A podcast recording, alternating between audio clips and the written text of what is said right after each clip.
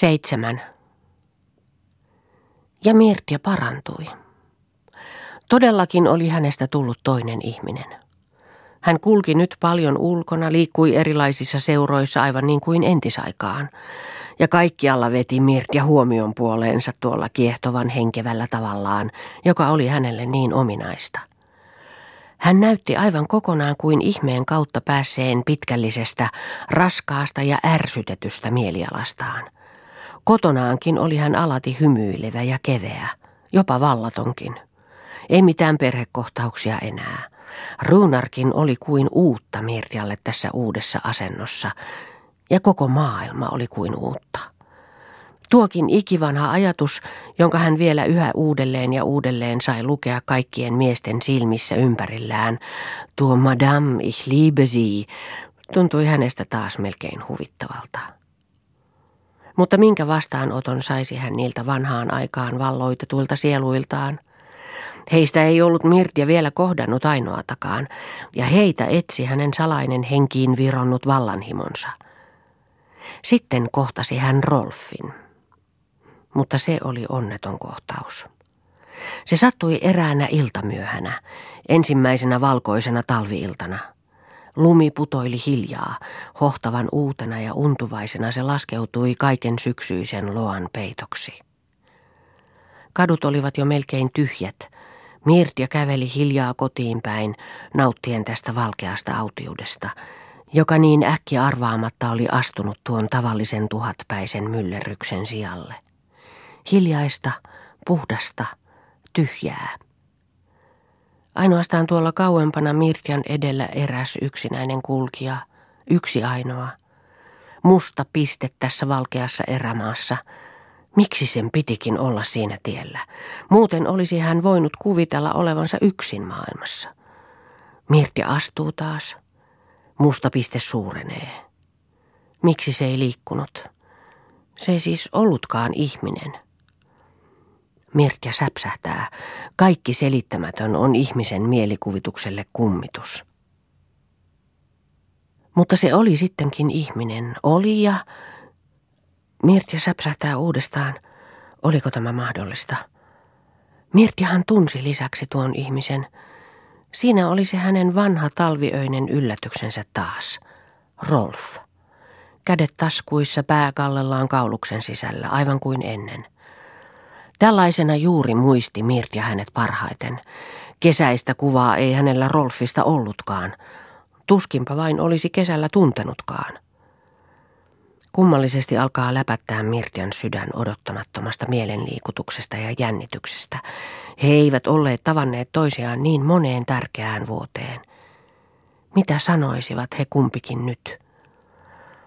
Samassa häviää Rolf nurkkauksen taat toiselle kadulle ja Mirtia alkaa juosta hänen jäljessään. Joku ohikulkija naurahtaa hänelle, sanoo jotakin, mutta Mirtia ei kuuntele, juoksee vain. Nyt on hän aivan Rolfin takana. Hän ei ole erehtynyt henkilöstä. Mutta hän ei uskalla mennä hänen rinnalleen. Henkeä ahdistaa niin kummasti, polvet vapisevat ja sormenpäissä asti pistelee jälleen tapaamisen jännitys ja Mirti alkaa kulkea Rolfin kanssa samassa tahdissa, salatakseen läheisyyttään. Tällaiselta mahtaa tuntua Kainon rakastajan sydämessä, ajattelee hän. Vihdoin katsahtaa Rolf taakseen. Silloin vasta uskaltaa Mirti astua askeleen eteenpäin. Minä olen juossut sinun jäljessäsi, Rolf, hyvän matkaa, saa hän hätäisesti esiin huohotetuksi. Rolf näytti hämmästyneeltä, ikään kuin ei hän oikein olisi tajunnut. Sinä Mirtia. He ojensivat toisilleen kätensä ja syntyi parin minuutin kiusallinen vaitiolo. Sivusilmäyksin tarkasteli Mirtia Rolfia ja hänestä näytti lyhtyjen heikossa valossa, kuin olisi tämä viime näkemästä paljon vanhentunut. Hän huokasi. Kumpikaan ei tiennyt millä alkaa. Miten sinä olet täällä? Missä olet ollut niin kauan, kun sinua ei ole laisinkaan näkynyt? Ja mitä sinä teet nykyään?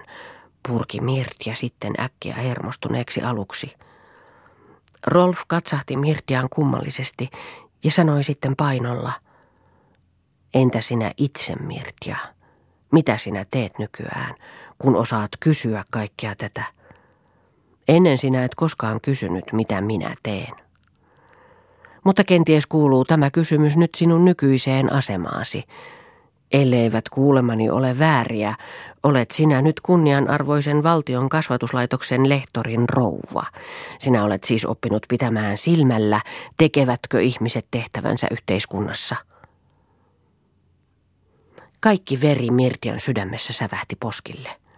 Hän oli tukahtumaisellaan suuttumuksesta ja mielikarvaudesta. Jos loukkaus olisi tullut keltä muulta tahansa kuin Rolfilta, olisi hänen ylpeytensä heittänyt sen satakertaisena takaisin, mutta nyt tulvahti hänen sieluunsa samalla jotakin niin sietämättömän suruisaa ja raskasta, ja kyyneleittensä välistä sai hän vain puserretuksi.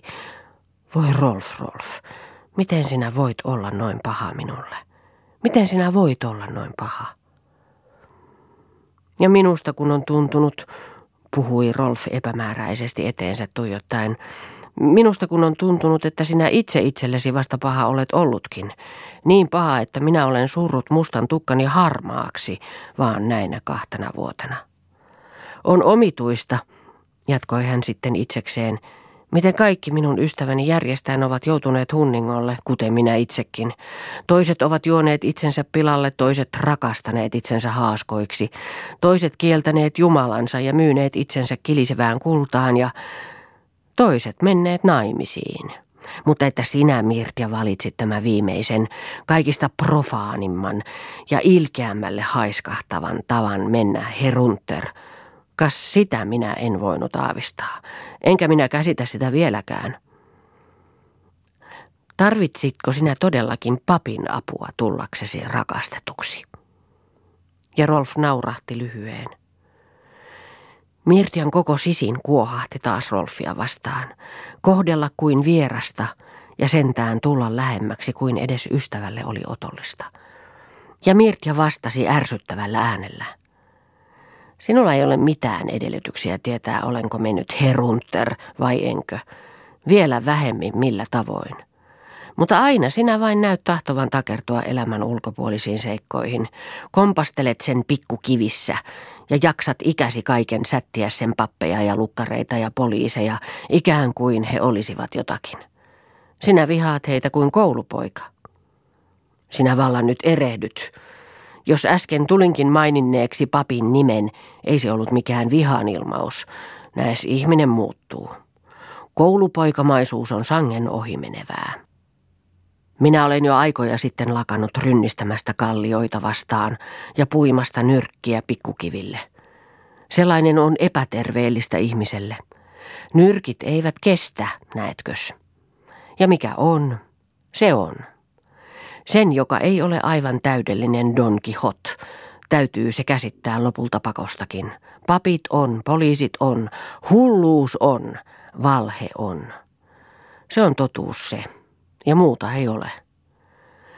Mutta jos ei tätä ainoatakaan jaksa ottaa toden kannalta, silloin ei auta muuta kuin nauraa. Lakkaamatta nauraa. Nauraa, kun näkee, miten taitavasti elämä valehtelee. Sivistys valehtelee, ihmiset valehtelee. Ja nauraa niille muutamille typerille, jotka tämän taidon puutteessa jäävät leipää vaille. Muutamissa viroissa vaaditaan hyvinkin pitkälle kehittynyttä valheen taitoa. Ja mitä erittäin pappeihin tulee, ovat he kerrassaan suuremmoisia. Minulla on ollut monta hauskaa hetkeä heidän kuolemattoman yhteiskuntasielunsa kustannuksella. He ovat aikamme sivistyksen täydellisin prototyyppi. Ja jotkut hullut ovat uskaltaneet väittää heitä tyhmiksi, ikään kuin ei nenästä vedetty olisi vetäjäänsä heikkopäisempi. Sitä paitsi menee papeille polvesta polveen paljon erikoisia virkaviisauksia. He tietävät paljon hyödyllisiä asioita. He tietävät, että on varmempaa omistaa pullea vatsa kuin iankaikkinen sielu. Ja he tietävät myös, mistä tämän pullean vatsan parhaiten voi hankkia. Joka sunnuntai lukevat he kiitosrukouksen tuolle epäjumalaiselle suurkaksoisidiotille, valtiolle ja kirkolle.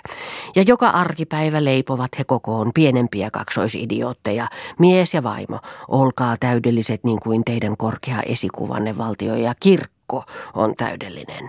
Siinä on satiiria, ha ha ha. Viisasta väkeä, ei käy kieltäminen. Niin, niin.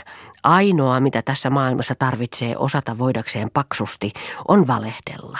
Mutta sitä tulee sitten osatakin niin perinpohjin, että se muuttuu aivan sisälliseksi moraaliksi. Se on maailman positiivisin moraali, sillä se perustuu välttämättömyyden ja aineellisen hyödyn lakeihin. Ja se on myös kirkon moraali, mutta se ei ole sinun moraalisi, Mirtia. Mirtia naurahti tahtomattaan. Sinä vanha parantumaton viisastelija. Aina sinä jaksat puhua paradokseja, kirkosta ja valtiosta, vaikka sadan vuoden päästä tavattaessa keskellä lumista katua. Mitä minua liikuttaa, seisovatko ne vai kaatuvat? Sinulla ei ole siis mitään muuta minulle sanottavaa. Minähän puhuin jotakin valheesta, sanoi Rolf raskaasti. Minä puhun aina liiaksi roskaa. Mutta minun piti vain kysyä sinulta sitä, mitä en ymmärrä sinussa. Miksi sinä koetat valehdella elämälle? Sillä vaikka sinä oletkin maailman paras näyttelijätär, ei sinulla sentään ole valheen moraalia. Sinä et osaa. Mitä olen sinulle valehdellut? Et minulle, vaan itsellesi ja elämälle. Mitä? Mistä sinä tiedät? Enhän minä tiedäkään. Rolf kääntyi pois Mirtiasta. Lumi putoili yhä raskaampana ja sankempana. Täällä ei jaksa enää kauan kulkea näin paksussa lumessa, äänähti Mirtia. Minä pyytäisin sinut kernaasti luokseni, mutta tällä hetkellä olen aivan koditon. Entä jos en tulisi, vaikka sinulla olisikin koti? Rolf katsahti jäykästi Mirtiaan. Eikö sopisi enää? Eipä siltä näytä. He astuivat palasen ääneti. Luuletko, huudahti Mirtia sitten äkkiä, että minusta on hauskaa tavata sinut tuollaisena. Sinä olet tullut vieraaksi ja kovaksi minulle, Rolf. Voisi melkein luulla, että vihaat minua. Oh, pikemmin, että ei Mirtia, se ei ole totta. Minä olen sama sinua kohtaan. Sinähän osaat nähdä sieluihin. Älä takeru ulkonaisiin seikkoihin siis sinäkään. Kuule Mirtia, kuvitellaanpa, että minulla on pesä jossakin sentään, ja sinä tulet minun luokseni hetkeksi, nyt niin kuin ennen. Mirtia, älä kieltäydy, näetkö?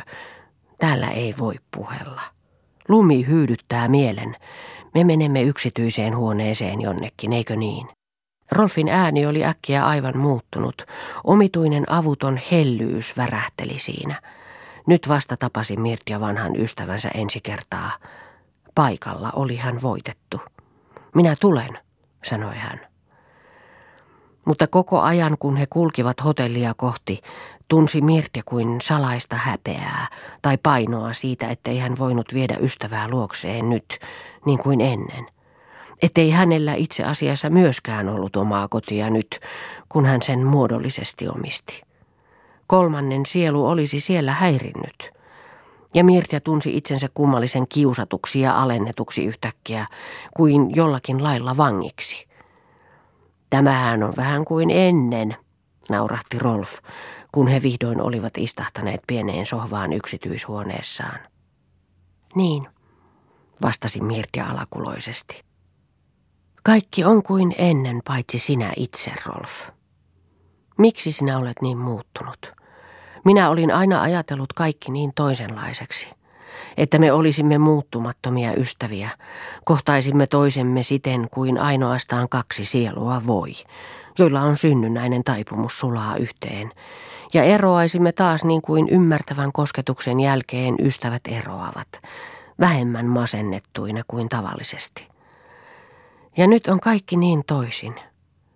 Kuinka sinä voit olla minulle niin paha, puhui Mirja kuin rukoillen niin pitkän ajan jälkeen ensi kertaa kohdattaessa. Ystäväsi minä olen aina, mutta kuka on sinulle opettanut, että ystävät aina ovat hyviä? Tunnethan sinä minut. Kapakka elämä on minut turmellut. Kaikkea olen oppinut, paitsi sitä tärkeintä, valhettelemista. Siksi minä saatankin olla välistä niin raaka. Kuule, minä olen ystäväsi Mirtia ja minä olen itkenyt tähtesi. Miksi? Sinä kysyt miksi. Tiedäthän sinä sen. Pakotatko sinä minut uudestaan pahaksi? Johan minä sanoin. Etkö sinä saanut rakkautta tarpeeksi menemättä naimisiin? Kuka on sanonut sinulle, että minä hain rakkautta? Haitpa mitä tahansa. Ei minkään etsinnän olisi pitänyt voida eksyttää sinua siihen. Sinä mahdoit olla hyvin väsynyt silloin, Mirja Parka. Miten surullista. Sinä erehdyt. Minussa ei ole mitään säälittävää. Mitä voit sinä tietää kahden sinulle kaukaisen henkilön suhteesta? Jumala paratkoon en kerrassaa mitään, mutta siitähän minä en puhukaan, ainoastaan avioliitosta. Joka sinulle sekin on vain abstraktinen käsite, muilta opittu ennakkoluulo. Pyydän anteeksi. Se on minulle hyvin konkreettinen käsite, kerrassaan epämiellyttävän konkreettinen – Luuletko sinä, että kukaan ihminen on voinut elää minun ikäisekseni törmäämättä joskus yhteen tuon yhteiskunnan konkreettisimman olomuodon kanssa? Ja minulle se on tapahtunut ikävä kyllä vielä sangen usein. Ei voi elää ilmassa. Niin että kyllä minä tunnen tarpeeksi sen puolen elämästä. Se on sitä elämän hautajaispuolta. Siihen ei pidä vaipua ennen aikojaan. Ei. Vasta se, jolla ei elämässä ole enää mitään tehtävää, jolla ei ole työtä, ei rakkautta, ei toivoa eikä iloa, vasta se haudatkoon itsensä avioliittoon. Silloin synti ei ole niin suuri. Mutta että silloin kun elämä ja elämäntehtävä vielä on edessä, kun nuoruus ja nuoruuden voimat palaavat, kun ylpeys ja itseluotto vielä tykyttää sydämessä, että silloin sitoo itsensä avioliiton jalkapuuhun, se on anteeksi antamatonta. Sillä silloin on lintu häkissä, ihminen lopussa. Sen jälkeen saa hän enää esiintyä vain miehensä vaimona tai vaimonsa miehenä. Kaikki muut tiet ovat ummessa paitsi ne, jotka vievät perheelämän arkihuoliin ja sunnuntaivisiiteille. Kaikki, mikä ihmisessä on ollut ylvästä ja korkeaa, muuttuu siinä tuokiossa myös arkipaheiksi. Oh, niin kuin en tuntisi kaikkea tätä. Muistatko vielä, mitä vanha ystävämme Nietzsche siitä sanoo? Ach, diese Armut der Seele zu zweien.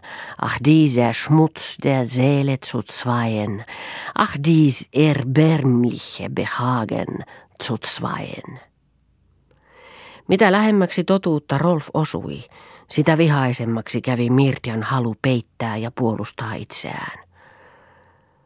Että sinä olet saattanut nähdä yhtä ja toista surkeaa ja että sinä yhä vielä osaat Nietzschesi ulkoa, sen kaiken minä kyllä uskon.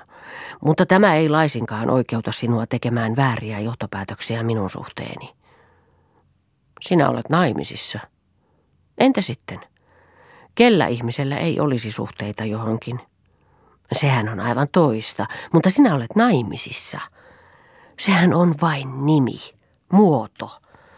Riippuu sinusta, miksi suvaitset kutsua suhdettani. Sellainen muoto ei sovi sinulle. Sinä olet tavallista rikaslahjaisempi nainen.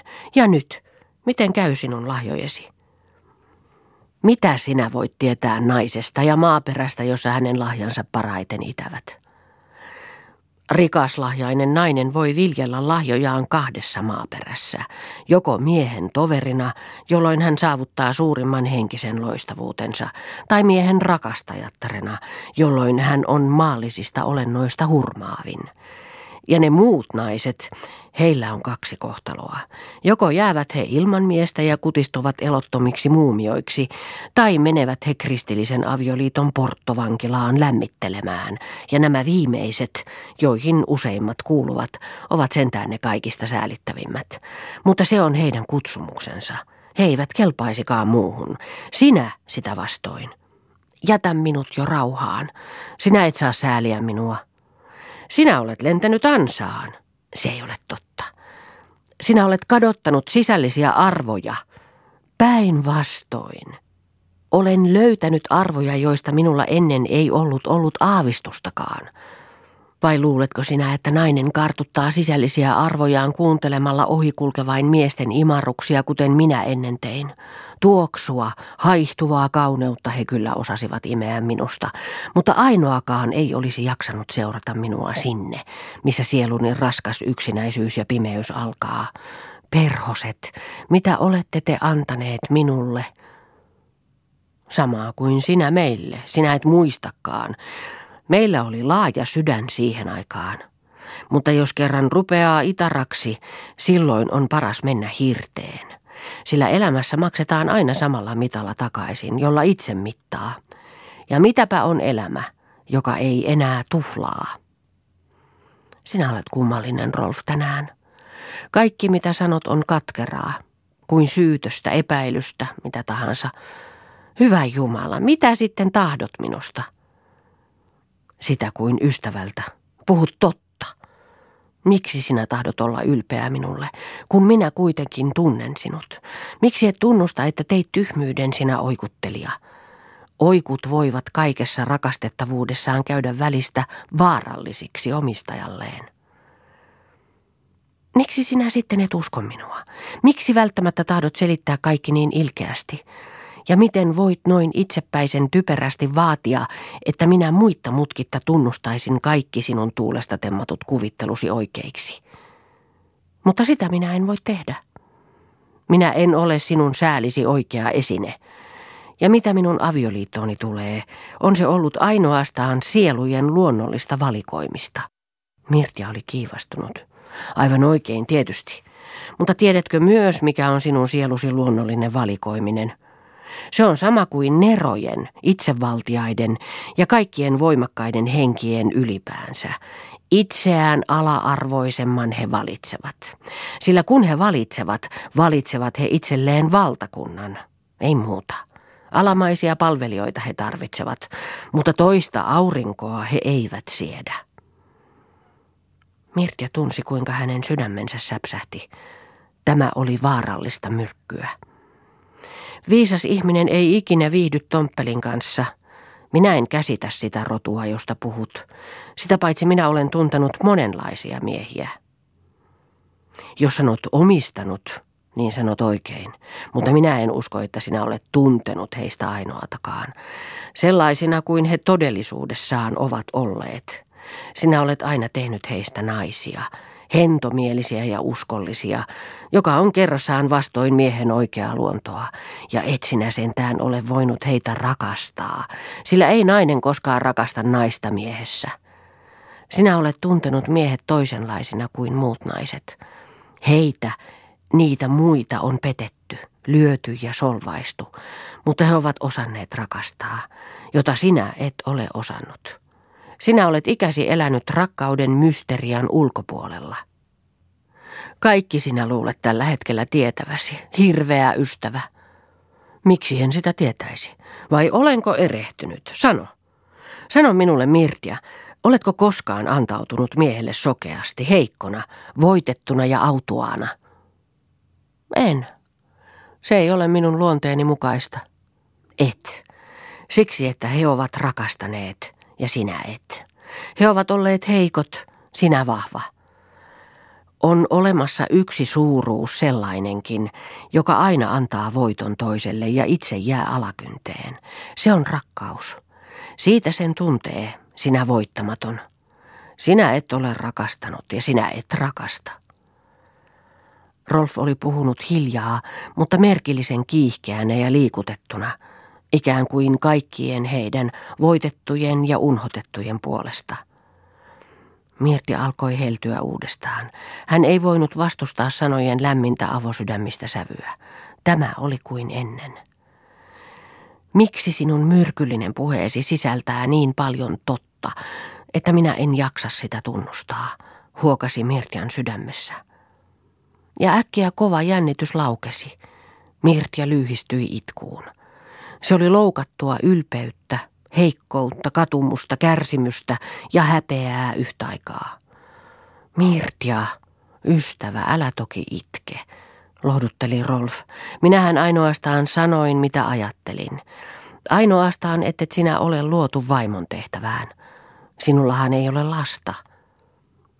Mirja tunsi suuttuvansa uudestaan. Kyyneleet tyrehtyivät kiviksi.